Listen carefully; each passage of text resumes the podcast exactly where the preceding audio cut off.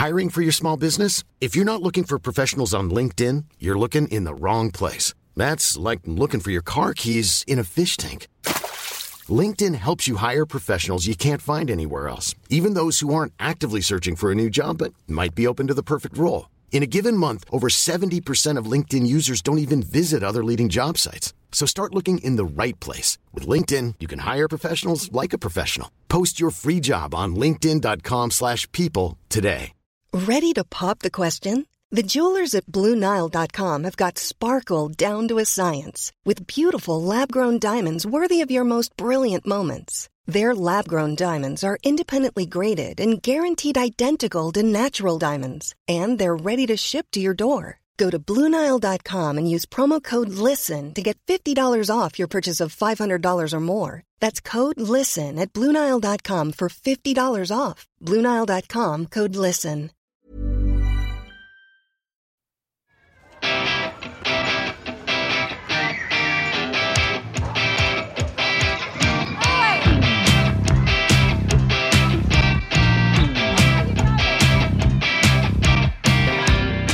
Everyone, and welcome to this week's episode of the Proper Class Podcast. I'm Laura Checkley. And I'm Hannah Chiswick. And we are, of course, here to celebrate all things working class because if we don't, no bloody bugger will. And then where will we be, eh? Answer probably just sat in our front room, a bitching and a moaning. That's where. Oh, actually, on that, what do you say? No, seriously, do you say front room, living room, or do you say lounge?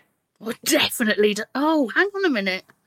It's like one of those things, isn't it? Now I'm thinking about it. I actually don't know. Uh, lounge, maybe? Do you? No, I right, don't know. so listen. Sitting room? I don't know.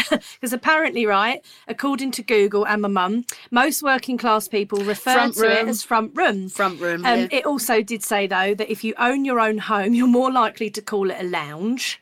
And uh, someone renting is more likely to call it a living room. I've got an interesting one. So, David, who I live with, do you know what my David calls it? no, The room. The And room. he calls it the room. So I've always taken Where's the he pi- from? He- well, he's from Weymouth, but I've always taken the piss out of him, right? Saying, why'd you call it the room? But him and his mum lived in a flat. It was just him and his mum. They lived in a flat, and he said, well, it was the only room we had. that Oh, wasn't a the bar, a bedroom, a bathroom, or the kitchen. So it's the, room. Oh, right. And that, that totally makes well, sense, ask doesn't our it? guest in the a minute room. what they um, what they call it. Anyway, go on, over to you. Oh, I'm so sorry. As always, we sit down with a working class success story to celebrate their life and achievements and discuss just how they got to where they are today. On that note, who are we celebrating this week, Law? You know what? Um, I really, really can't wait to get chatting to this week's guests. I've been following their journey for a while now, and let me tell you, this person is out there doing it for the working class. A critically acclaimed stand up comedian whose material is all about being working class. They skillfully mix the personal and the political, but not only a standout stand up, see what I did there, eh? He is also a writer, actor, presenter, and podcaster. I mean, I am about to give it away here, but his hit sellout Edinburgh show, I, Tom Mayhew, there's the clue. Who? Clue? The clue? The clue. which was all about living on benefits in austerity Britain, received five stars across the board, and subsequently got a London transfer where he enjoyed a sellout run at the Soho Theatre, again with rave reviews. Since then, he has gone on to adapt the show to series for Radio 4 called Tom Mayhew is Benefit Scum. He has performed on Radio 1, BBC Radio 4 Extra, and is a regular writer for shows such as the BBC News Quiz and Newsjack. He even did the impossible by winning the Comedy Store's legendary Gong Show. Hang on a minute. Didn't you do that with, with you and Vix Yeah, when you we had your did. double act? Yeah, we How lo- did that go for you? We lasted 30 seconds before Nice. someone shouted out, uh, Show us your tits. And then we replied back with, Which one? And then we got gonged off. which tit? Which tit? one No, of which person? Not only that, but he also won Brian Gittins' Notorious Honk Show, was nominated for Comedian of the Year at the Leicester Comedy Festival, and reached the semi finals of the BBC New Comedy Awards in 2018. Not only hilarious and multi talented, but more importantly, he is a true voice for the working class whose journey I'm truly inspired by.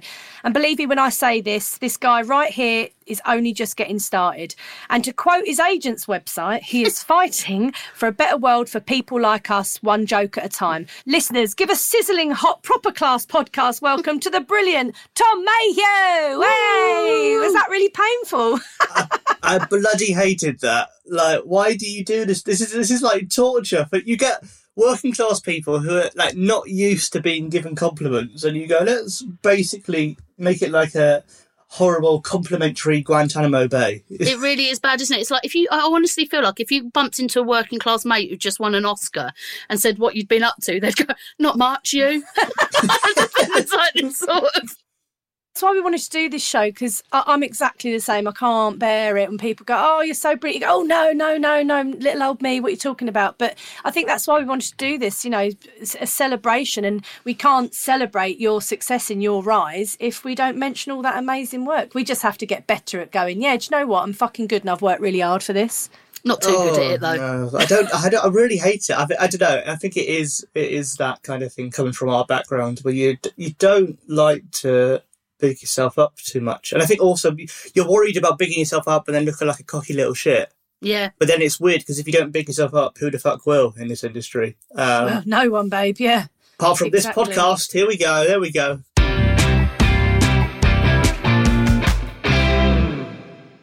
Right, so Tom, we start each week asking our guests to take us back to a place and time that has some meaning to them, somewhere that has a connection to their working class roots. So if you could take us back today, where would you take us? I would take us back to somewhere where I, I definitely wouldn't swear.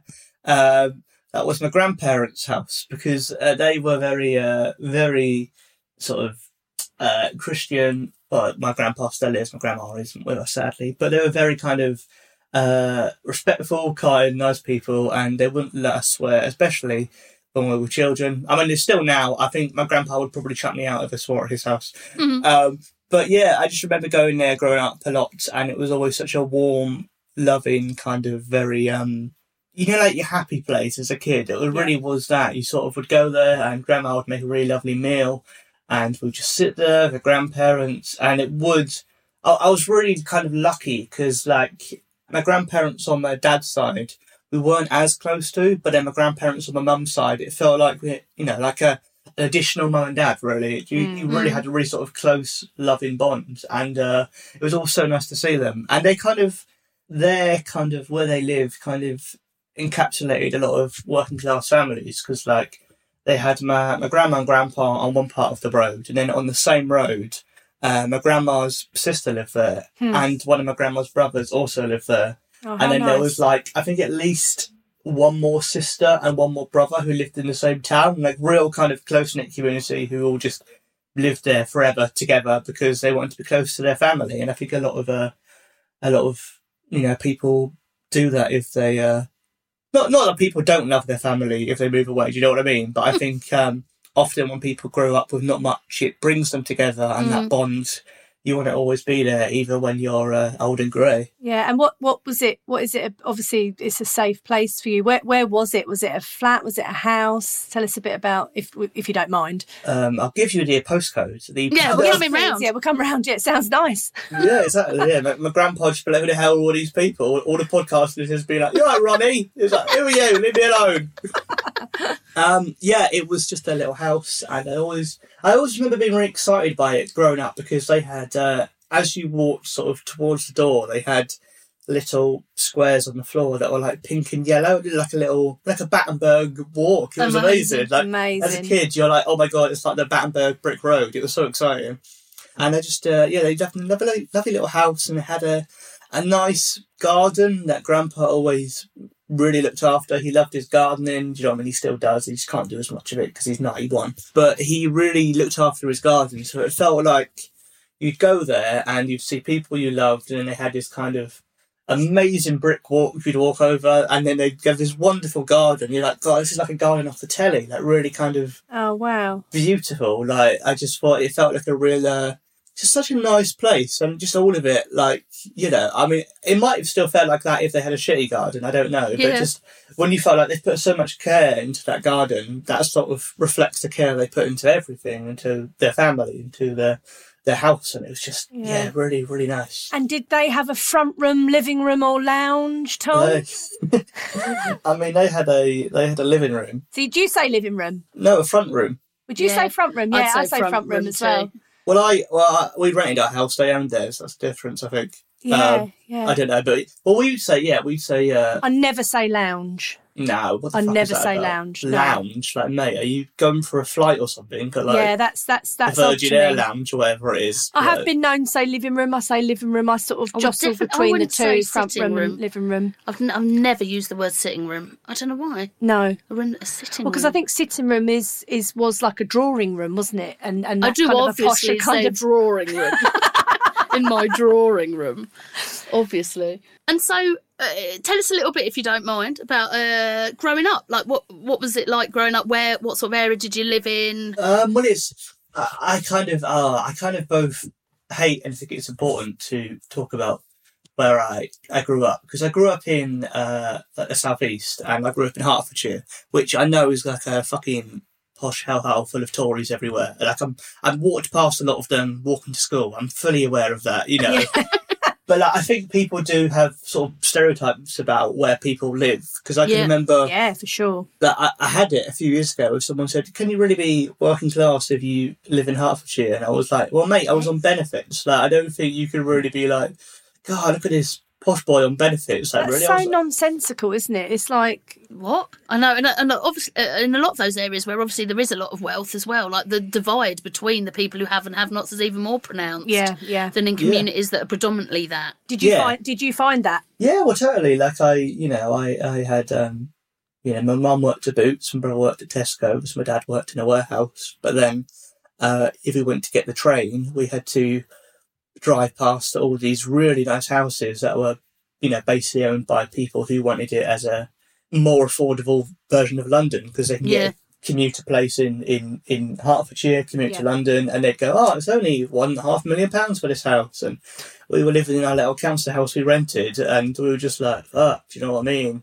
Because I, I know there is like the stereotypes, and there is the, you know, the north south divide and all that shit, and often people can be like, just because you got an accent that isn't from the north, they might think you're you're posher or whatever. But like my grandpa came from Middlesbrough, and he just he moved. People can can move from north Yeah, yeah, to south yeah, and vice versa. Right? I, I, I just find it so weird when people are like, like, can you really be working class if you're down south? It's like well, my, my grandpa didn't suddenly get really posh. He still spills gravy over himself every Sunday when he eats dinner.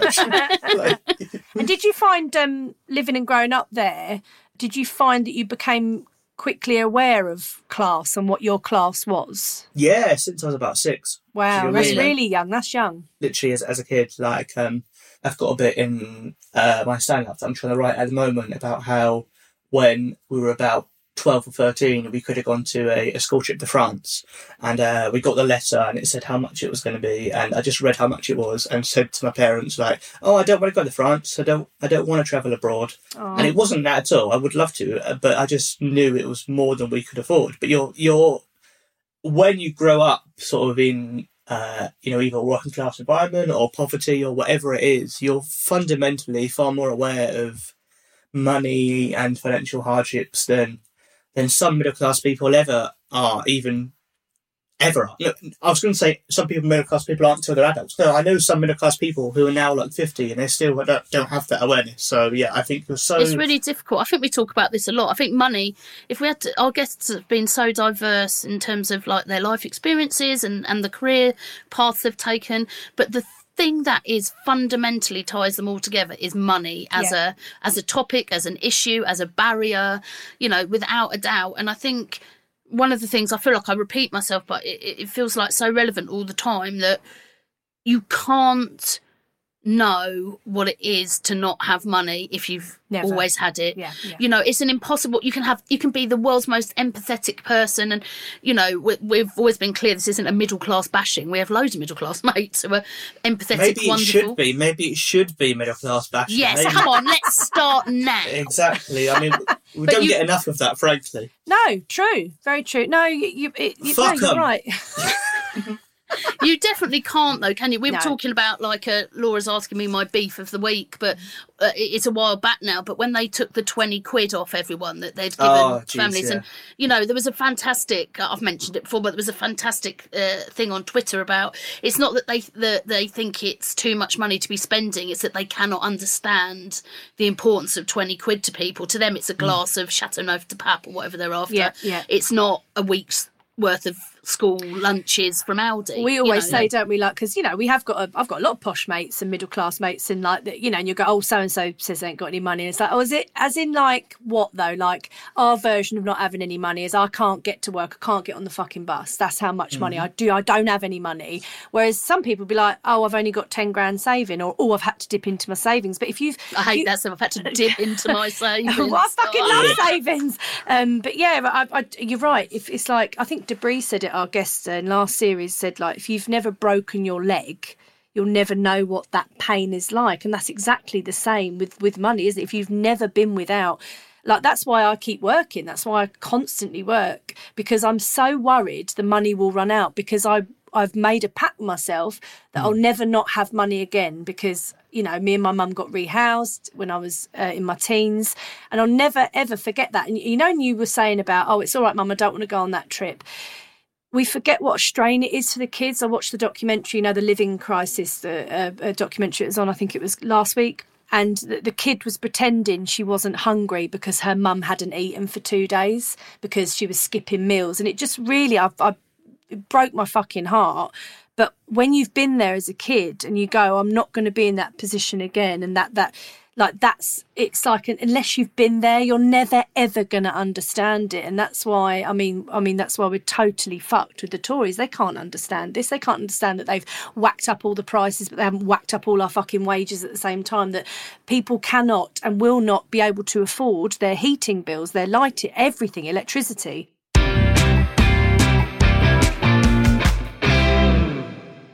So let's talk about your childhood. Let's talk about school. How how was school for you? Um, I quite liked school actually. I, Yeah? I kind of, I was very sort of quiet, just kept myself out of the way. I quite liked. I think I was very focused on going like right. I want to get good grades. I want to work hard so I can do well at school. Put myself into position to get. I'm gonna literally just saying it now, but it's mad how much it was all so. Because I think that there's a point in your life where you try and kid yourself that like, oh no, my my upbringing didn't actually it didn't shake me too much. I'm just like everyone else. Do you know what I mean? But then you realise, like, literally, since I was about eight, I was like, right, I've got to get good grades to get a good job to get us out of this shit. And- Yeah. And, and that was it. Do you know what I mean? I was always like, since I was a kid, I was like, I didn't care about going to parties, didn't care about being cool, I didn't care about dating people. I didn't have my first uh, partner until I was about 20. I didn't give a shit about doing it as a teenager because I was like, no, I need to get good grades, I need to work hard to get a good job to look after my parents. And that was it. I didn't give a shit about my life. And, and even still now, I don't really care about my life. I'm just trying to get better and better at comedy and rise the ladder so I can buy my parents their council house. That, that's the only thing I kind of want to do. I don't really care about me. I, I want to look after my parents and I want to look after my nephews.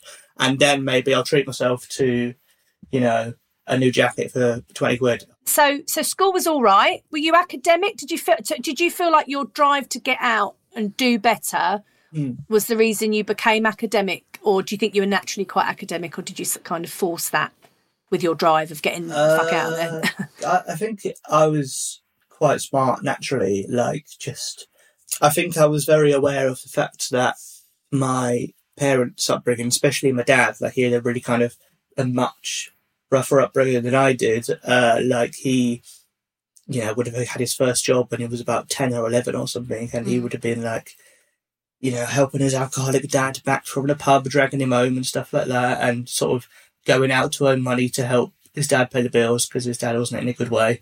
And he came from a really big family and they didn't have much money at all. And I always sort of looked at my dad and I was like, yeah, but you're really smart. Like my dad's smart enough. He could have gone to uni if he'd come from a different background, but he didn't. He came from a background where he had to basically drop out of school to help his siblings eat. Like, do you know what I mean? And I always yeah. thought, I looked at that and I was like, right, well, I want to try and work hard and try and get the uh, success that you rightfully should have. You, you know, Yeah, you're smart yeah. enough to be in a really good job, but it's just that you live in a society where you had so many problems literally from childhood. Like Yeah. literally straight away, you, you didn't have that space to sit and work hard. You You No. couldn't focus on school because you were going, I'm going to Skype off school to get money now because we need money now. I can't, you know, he couldn't think, what can I do to earn money in eight years? He had to go, no, we need food this, we need food Yeah, exactly. Tonight. hand, it's hand to mouth, isn't it? It's hand to Yeah, mouth. Yeah. he's like, I need to get money for food tonight, so I need to fuck school. Do you know what I mean? And literally, that's what that was his background, and it made me go like,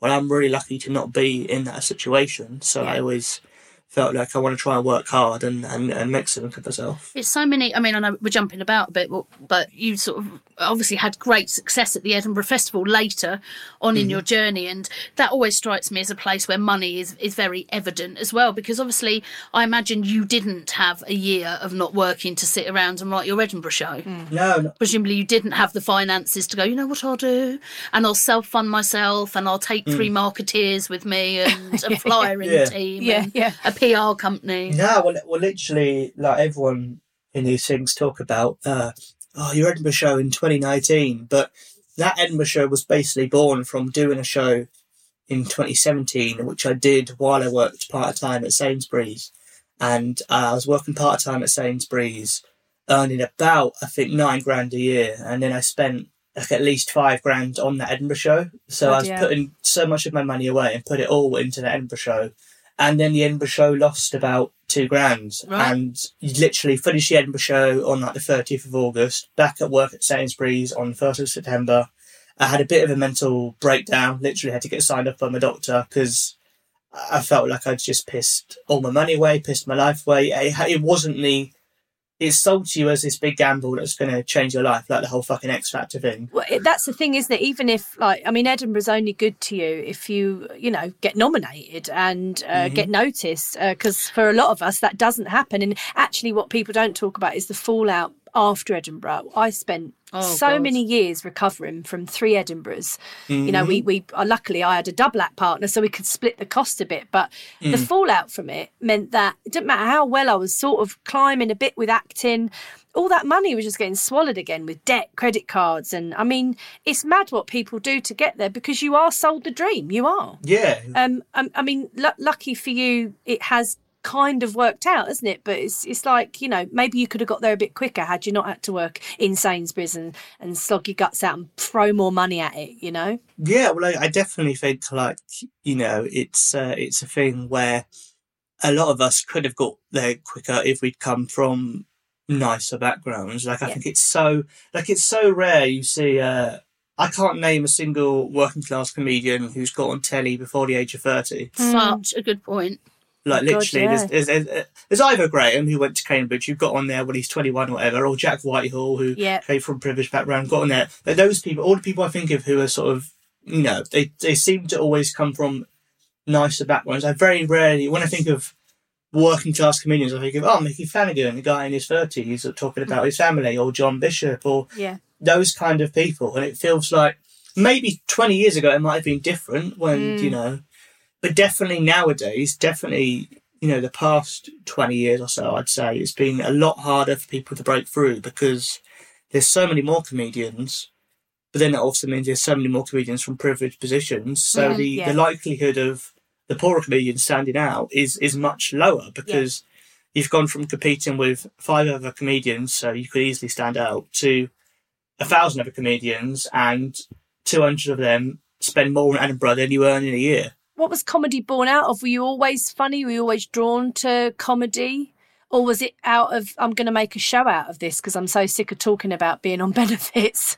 No, it was it was I I was just always it was what I was good at at school. Like I was like I was good at you know English and maths and stuff, but I just enjoyed making people laugh. I always felt like I was very good at it, and like I I liked watching lots of comedy as a teenager. I liked watching you know stand up and like Live the Apollo and Mock the Week and Never Mind the Buzzcocks and all these kind of shows that are on. I'd watch all of them and I really really loved them, and I'd go to see stand up live. Like I went to see, I think Jon Richardson for my 18th birthday and stuff like that. And it was just what I really enjoyed consuming. And I always thought that's really cool. And I, I liked the fact it was, uh, it seemed interesting. It seemed fun.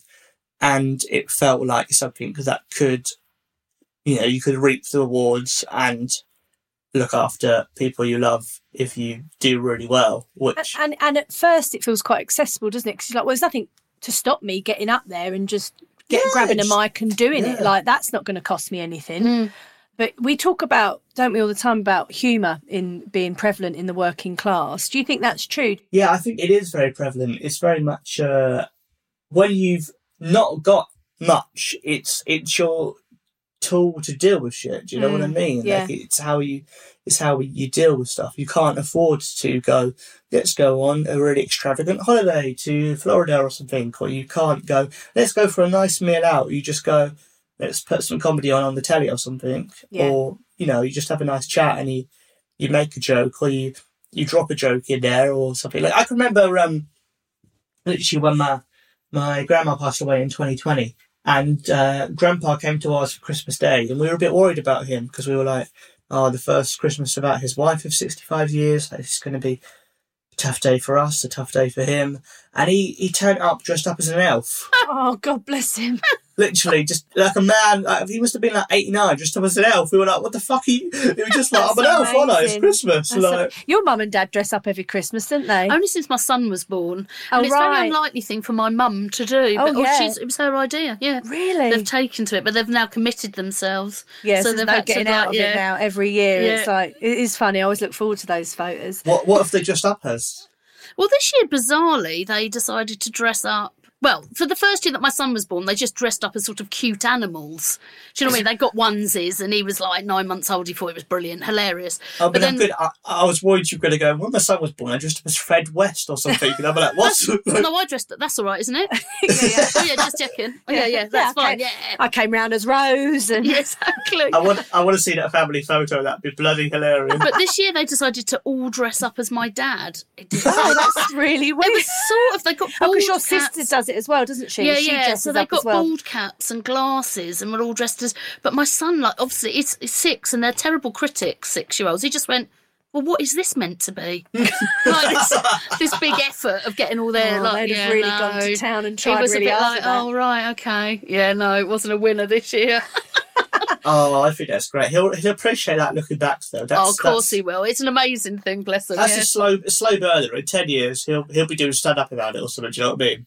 I always think about Christmases a lot, sort of growing up, because when you don't have a, a lot, it's remarkable looking back what your parents did to make it feel like it was a lot. Um, like my stepdad, he used to get like an orange and a sock. That was his Christmas. Wow. Yeah, like I mean, he was the youngest of fifteen kids, um, growing up in Liverpool. Yeah, yeah, it's a lot, right? Um, but my mum always says that poor woman, it's abuse. I mean, fifteen is quite a thin. Yeah, and um, I, Ugh. I and Christmases are are interesting, aren't they? Because especially now, I can't imagine what it's like growing up, like being Isaac's age, Hannah's kid, six, and and going into school, and it's so materialistic. Now, what did you get? And it's all electronics, and I mean, I was happy with like a bloody, I mean, thrilled with like a fucking Cabbage Patch doll. Is, is, is there anything else like that where you, you didn't get it as a kid, but then like, as an adult, you're like, I can finally afford Yes. I know what you you always wanted a Soda Stream, didn't you, as a kid? Do you know what? So I really wanted two things. I wanted a soda stream. I thought that was well posh because my friend Harriet had a soda stream and they had someone who came round, right? Do you even know what a soda stream is, Tom? Because you're so young. Like, I, I may have heard it mentioned It's in like a eight- funny it thing. makes like, fizzy drinks. it basically, makes fizzy drinks. It like sat on the counter and you'd put a bottle in. It's a very it sort of put- late eighties, early nineties Yeah, thing, you'd put the it? bottle in and it would Hmm. put fizz into the drink.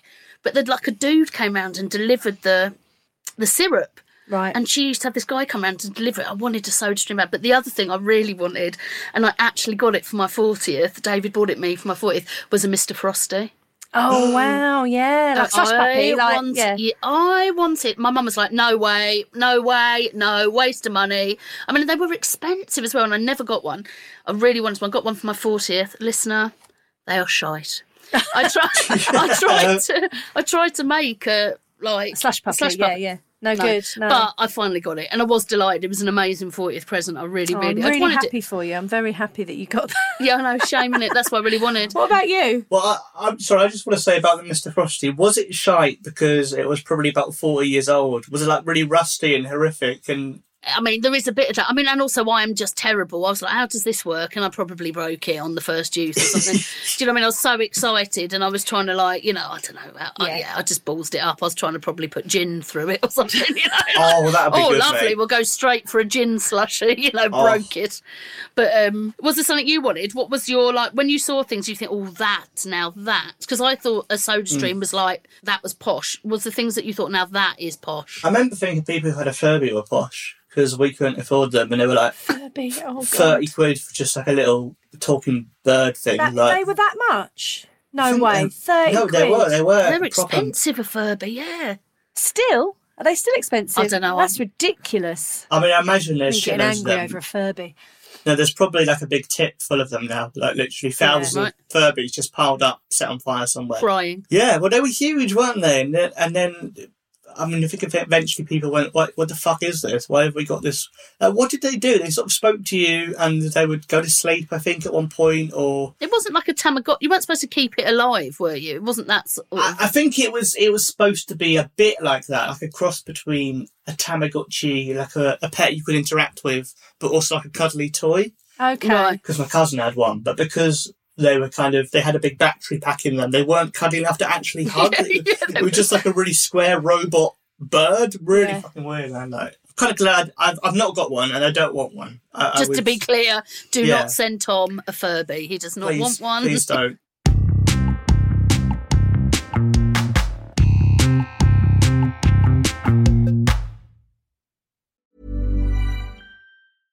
I'm Sandra, and I'm just the professional your small business was looking for. But you didn't hire me because you didn't use LinkedIn jobs. LinkedIn has professionals you can't find anywhere else, including those who aren't actively looking for a new job but might be open to the perfect role, like me.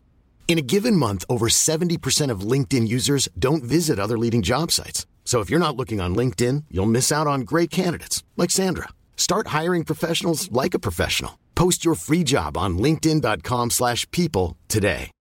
Millions of people have lost weight with personalized plans from Noom, like Evan, who can't stand salads and still lost 50 pounds. Salads, generally, for most people, are the easy button, right? For me, that wasn't an option. I never really was a salad guy. That's just not who I am. But Noom worked for me. Get your personalized plan today at Noom.com. Real Noom user compensated to provide their story. In four weeks, the typical Noom user can expect to lose one to two pounds per week. Individual results may vary. Burrow's furniture is built for the way you live. From ensuring easy assembly and disassembly to honoring highly requested new colors for their award-winning seating, they always have their customers in mind. Their modular seating is made out of durable materials to last and grow with you. And with Burrow, you always get fast, free shipping. Get up to 60% off during Burrow's Memorial Day sale at burrow.com slash ACAST. That's burrow.com slash ACAST. burrow.com slash ACAST. Since 2013, Bombas has donated over 100 million socks, underwear, and t-shirts to those facing homelessness. If we counted those on air, this ad would last over 1,157 days. But if we counted the time it takes to make a donation possible, it would take just a few clicks. Because every time you make a purchase, Bombas donates an item to someone who needs it. Go to bombas.com slash ACAST and use code ACAST for 20% off your first purchase. That's bombas.com slash ACAST, code ACAST. Thank you.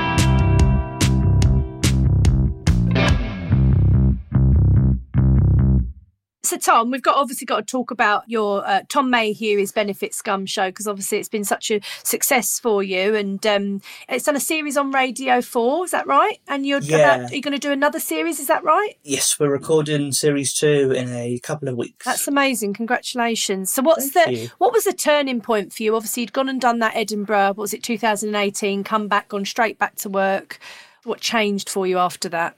Uh, well, it was really, it was really that that Edinburgh where I lost a lot of money, and I was just so aware of comedians around me who had more money and were, you know, I kind of felt putting themselves in a better position purely because they could afford to spend more, and I felt like I'm, I was risking like eighty percent of my yearly income, and it still felt like not enough. Do you know what I mean? Yeah. So it kind of made me go like, well, fuck this, I'm gonna come back and talk about something more from this perspective. And then you bring a show like that to Edinburgh Fringe, and it's like you know, you're one of, you know, 400 comedians doing shows. There's probably two of us talking about being on benefits at all. Right. So when you do a whole show that's focused on that, it, luckily it kind of stood out and, and did really well because people were like, oh shit, I've never heard this before because most people from that background couldn't afford to get there. Like, I can only afford to get to Edinburgh that year because uh, my partner at the time, you know, paid for our accommodation up front without me paying for it. And then I paid her back off the profit I made in Edinburgh. But if she hadn't paid for the accommodation, I wouldn't have been able to afford to have got to Edinburgh and made that profit. And that's why that kind of, for me, sums up why it's so mad, really, because it's like, you know, I can't afford to pay a grand to go to Edinburgh for the accommodation up front. But if someone pays that for me, I'll come out with two and a half grand profit and Yeah. pay you off. Do you know what I mean? But if you can't afford to do that in the first place, you can't get the profit. And that's why it's so so mad because you're you're locked out of that opportunity of making that profit, regardless of whether you know you could make it. So nothing to do with ability or work ethic. And we're, we're fed that lie a lot of the time and that idea that like if only you worked harder and you know if, hmm. if only you it's a lack of it's a lack of ambition or a lack of you know laziness Drive, laziness. And and money just makes money that's just a mm. fact isn't it you know we you've all seen that it's like such a i've seen it in my mates who like you know have success like you have law like suddenly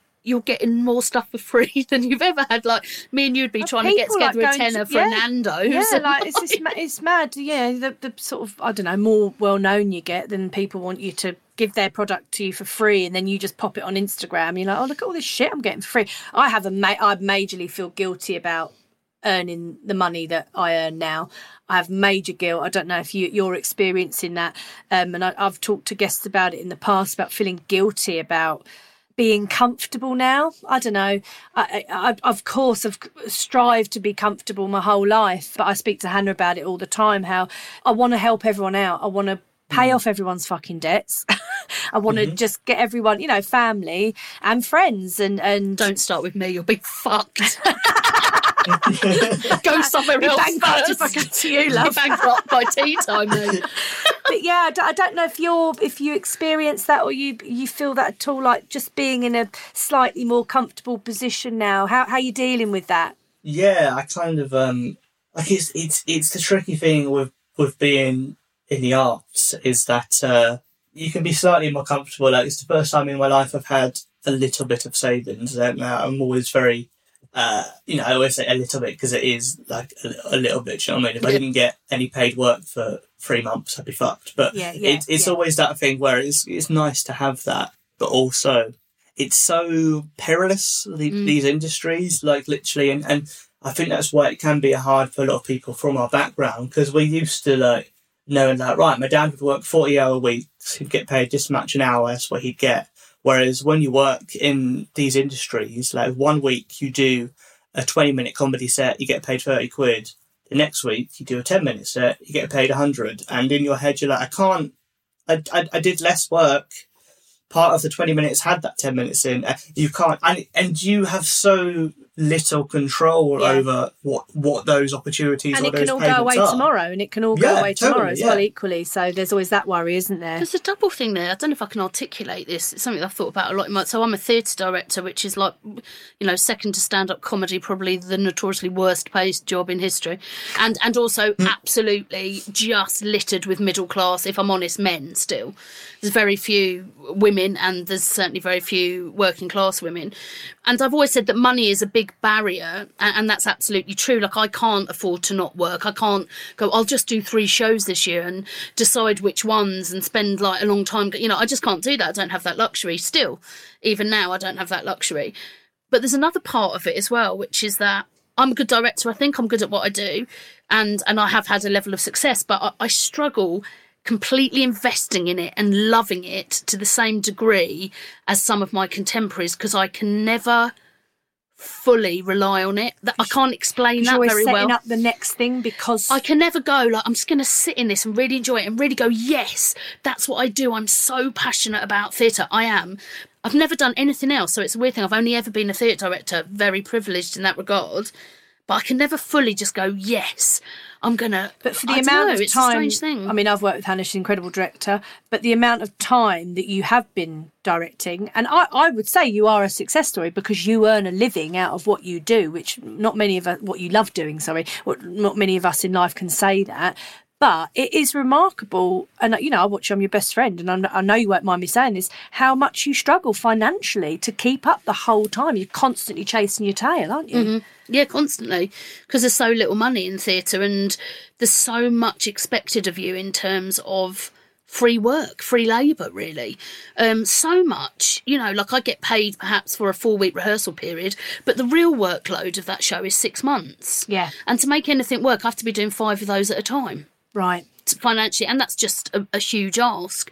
So I sometimes feel like I don't have the luxury to enjoy it perhaps as much as I could if I wasn't so reliant on having to survive financially.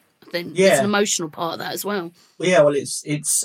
I think that's that's the crux of it is that you can't enjoy it fully when part of the reason you do it is because it's your job because you've got to Pay the bills. earn money. Do you know what I mean? Like Yeah. like everyone everyone loves doing our creative jobs. You know, we wouldn't make it our career if we didn't love it. But there's a difference between doing three really nice gigs that you love that are fun because you just want to do them and finding yourself having to do uh, 10 gigs in a week because you've got to pay the bills. And some of them are ones where, you know, you're, you're traveling really far for, you know, you're spending three hours traveling to do a five minute gig or whatever. Yeah. Some of them are like really tough, you know, things where you have to spend hours researching and editing and writing stuff. Like, you know, you know, it's, it's that thing where you, you, you love, you love the art, but sometimes the, uh, I, I always feel like I, I love the art, but sometimes the, the industry can be a fucking nightmare. I couldn't agree more. Yeah. Obviously, you had that level of success and you get the Radio 4 gig, which is an amazing gig.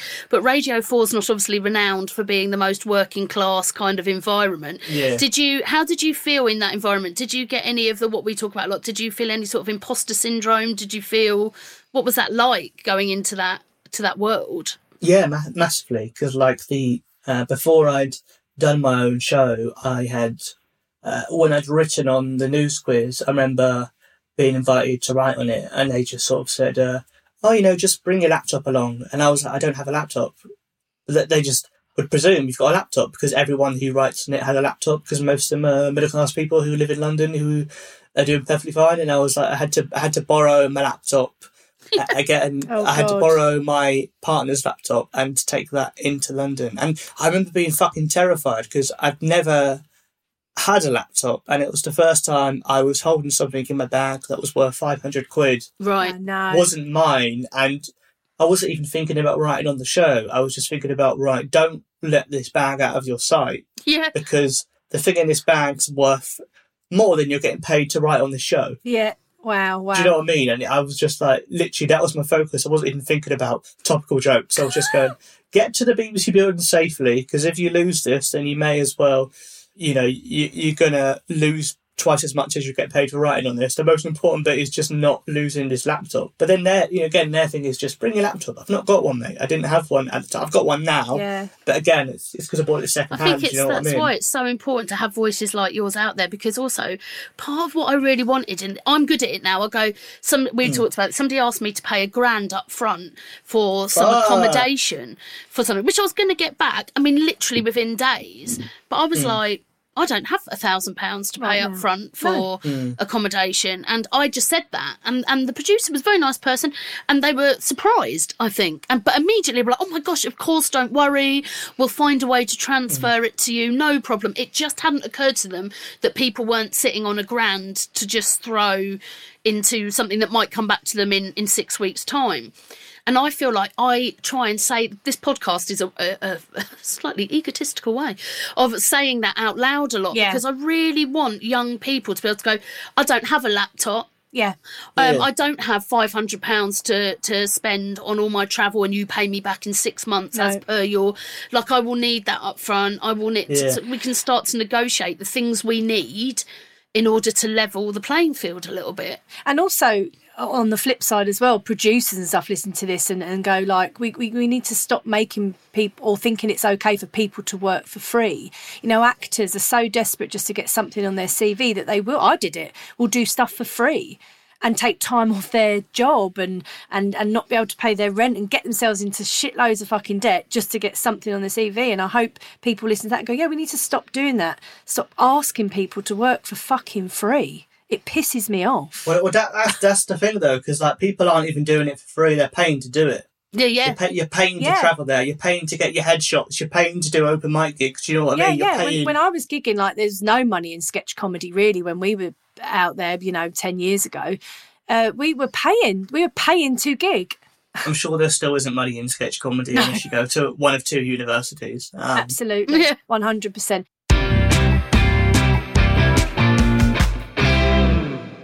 Just going back to the Edinburgh thing, obviously, I know it's worked out well for you, and it doesn't for some. You know, like, do you think that we should stop placing so much importance on, particularly for comedians, that this is your only shot? If you don't go to Edinburgh, then no one's going to know who the fuck you are. Like, do you think that needs to stop a bit?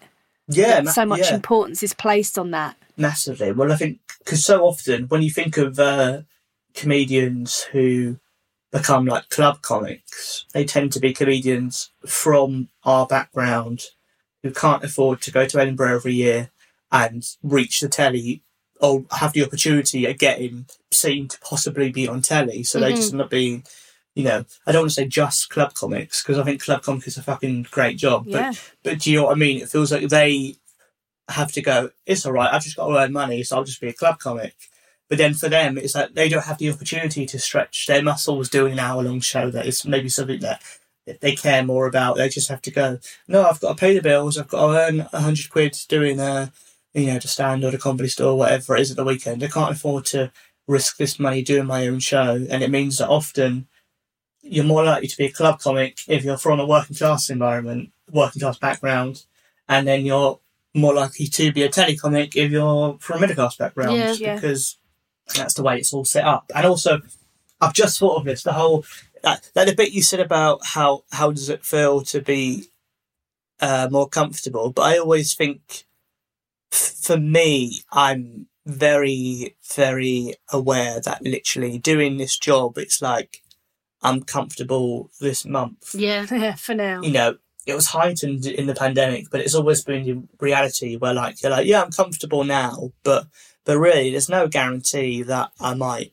not earn enough money to get by over the next few months. And I know lots of people do say that and sometimes people listening might be like, Oh yeah, but that's not the case. And I think maybe it's not the case if you're someone who's regularly on telly, but if you're like a, a working jobbing person on com- you know, comedy or the live circuit or theatre or stuff. Like the reality is, one month you can earn a grand, the next month you earn fifty quid. Yeah. That that that can be the, the reality for you. My like, tax literally. return tells the tale.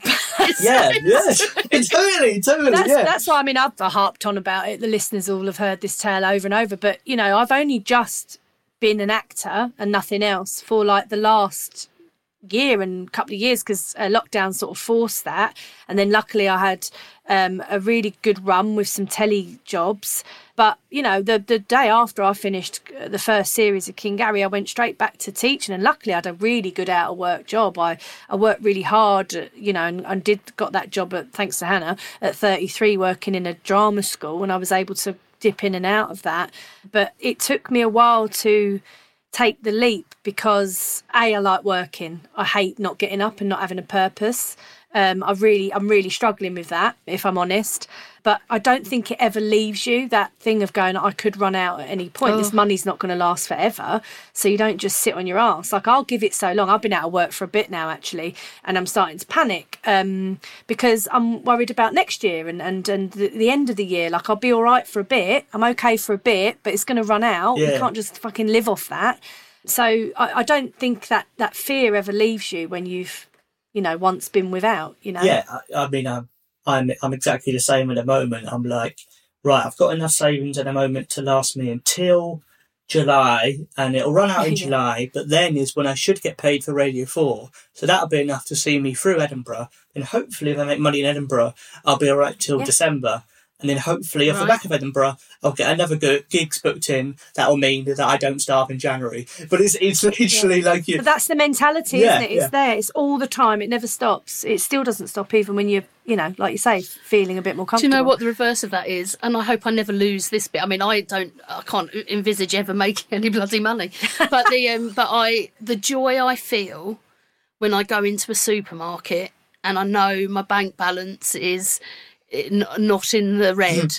I'm not trying to suggest for one minute that I'm living in food poverty or anything like that. No. Of course I'm not. But I'm talking about walking into a supermarket going, I can buy whatever within reason. I'm not going to start buying sort of, you know, game consoles and but I can just without looking at it, I can just buy a weekly shop and go, oh, I'll get some nice uh, couple of bottles of wine and uh, that still fills me with like massive joy Yeah, yeah. Yeah. having enough money in my Oh bank my to God. just do a shop. Yeah, and it'll never leave. That never leaves. Oh, that never leaves. love I, I- it. I'm exactly the same. Like you know, I still feel so thrilled when I can go in M&S. Like I'm so, I feel so lucky saying that that I can go in M&S and get a, Oh, I know. a dinner. Think, you know, oh, that's like- a real yeah, treat. That's yeah, that's like that's you know. Yeah, wh- when are you going to invite us round for dinner? Uh, I like the sound of this. I mean, I don't cook. It'll be like um, you know, a meal for two kind of vibe. But if you're up for that, Tom, Mate, absolutely. I'll, I'll drop, M&S, I'll I'll- you some dates and we can Oh, make it this happen. is luxury. Let's go. Let's do this.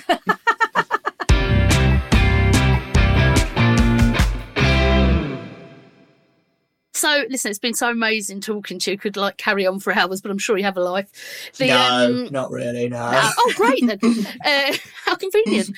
This hour is supposed to be, you know, to celebrate you and, and the success that you, you are rightfully enjoying. But when we get to the end, we always like to ask our guests if there's someone they'd like to celebrate, like someone who they consider to be like a working class person in their life who's an inspiration to them or a hero to them. Is there someone you'd like to to nominate? Well, I was like thinking about this for a while because I kind of, uh, I already try and do that in, in, in my stand up really. Like one of my episodes of radio, my first series was about my grandma, another episode was about my dad. And so I'm trying to think of who I've not spoken about. And I think I'd, I just like to nominate my mum. I love my mum. She's, she's lovely. She's my favourite person. And she's, um, Oh, she's just great. She's just always upbeat. She's always happy. She's always trying to put like a nice warm smile and a nice happy side on things, which I think is fucking incredible. And like I know that me, I'm I'm 30. I still live with my parents at the moment, and I, I could move out, but I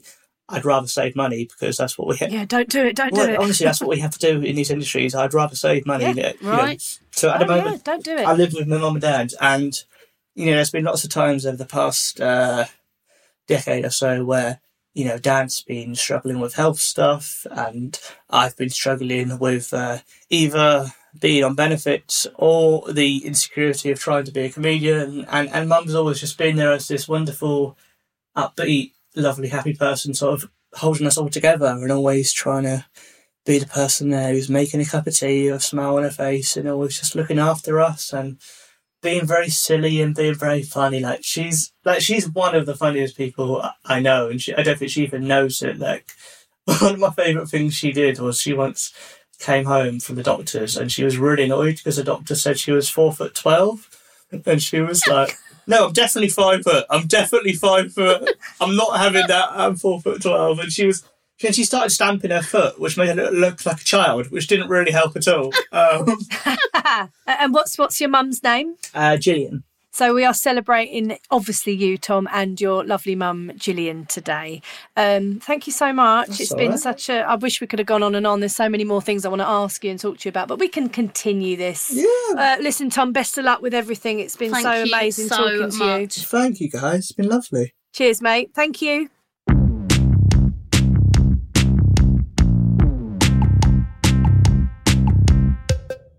God, it's brilliant, isn't it? I genuinely, you know, you have, have to say something nice at the end, don't you? But Yeah. it's nice to me. I cannot wait to go and watch that show. I know it's going to be right up my alley. You know, that political kind of stand up feels like something that was really prevalent in the 80s and that we've lost a little bit. I'm really excited by his voice. Definitely lost. Uh, that's why I started following him a while back. I just had caught something on Twitter and I was like, oh, this guy's interesting, and just started following his journey a bit.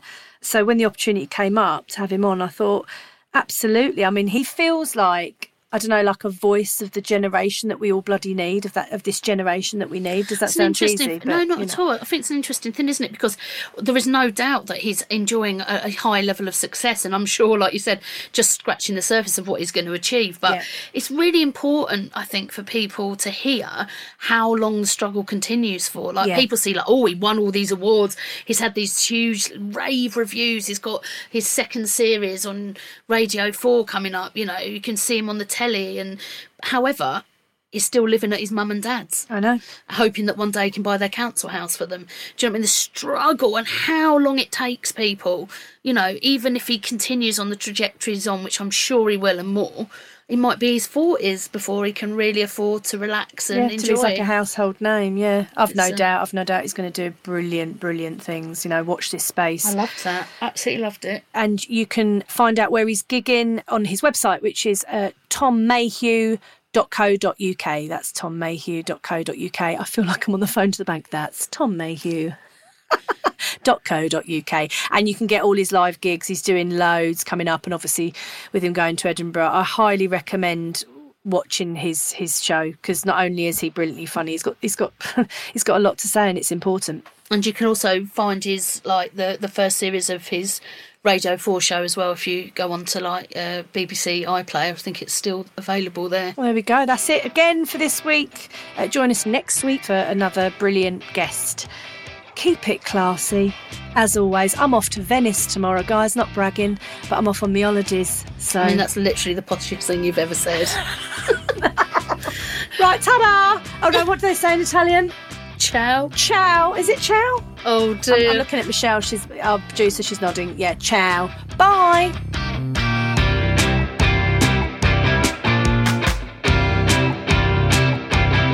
Proper Class podcast is produced by Michelle Farr Scott for Rangaby Productions, edited by James Torrance, with music by Tommy Music. Just to let you know, folks, the Proper Class podcast is now going weekly. And whilst I've got you here, please don't forget to like and subscribe. Spread the word. Tell your friends, neighbours, whoever will listen. We've also got an Instagram page. Ooh, get us. And you can follow all the news and goss at the Proper Class podcast. And if you haven't nodded off yet, we've also gone and got ourselves an official email. So do get in touch. The email is properclasspodcast at gmail.com. Thanks for listening, folks. And remember, keep it classy. Hey, folks, I'm Marc Maron from the WTF Podcast, and this episode is brought to you by Kleenex Ultra Soft Tissues, your ally to help tackle your allergy symptoms this season. I love the change of seasons, but nobody loves pollen and all those other things floating in the air that make you sneeze during this nice weather. Kleenex Ultra Soft Tissues are hypoallergenic and allergist approved, so fight back against watery eyes and runny noses without worrying about irritating your skin. For this allergy season, grab Kleenex and face allergies head on. Even when we're on a budget, we still deserve nice things. Quince is a place to scoop up stunning high-end goods for 50 to 80% less than similar brands. They have buttery soft cashmere sweaters starting at $50, luxurious Italian leather bags, and so much more. Plus, Quince only works with factories that use safe, ethical, and responsible manufacturing. Get the high-end goods you'll love without the high price tag with Quince. Go to quince.com slash style for free shipping and 365-day returns.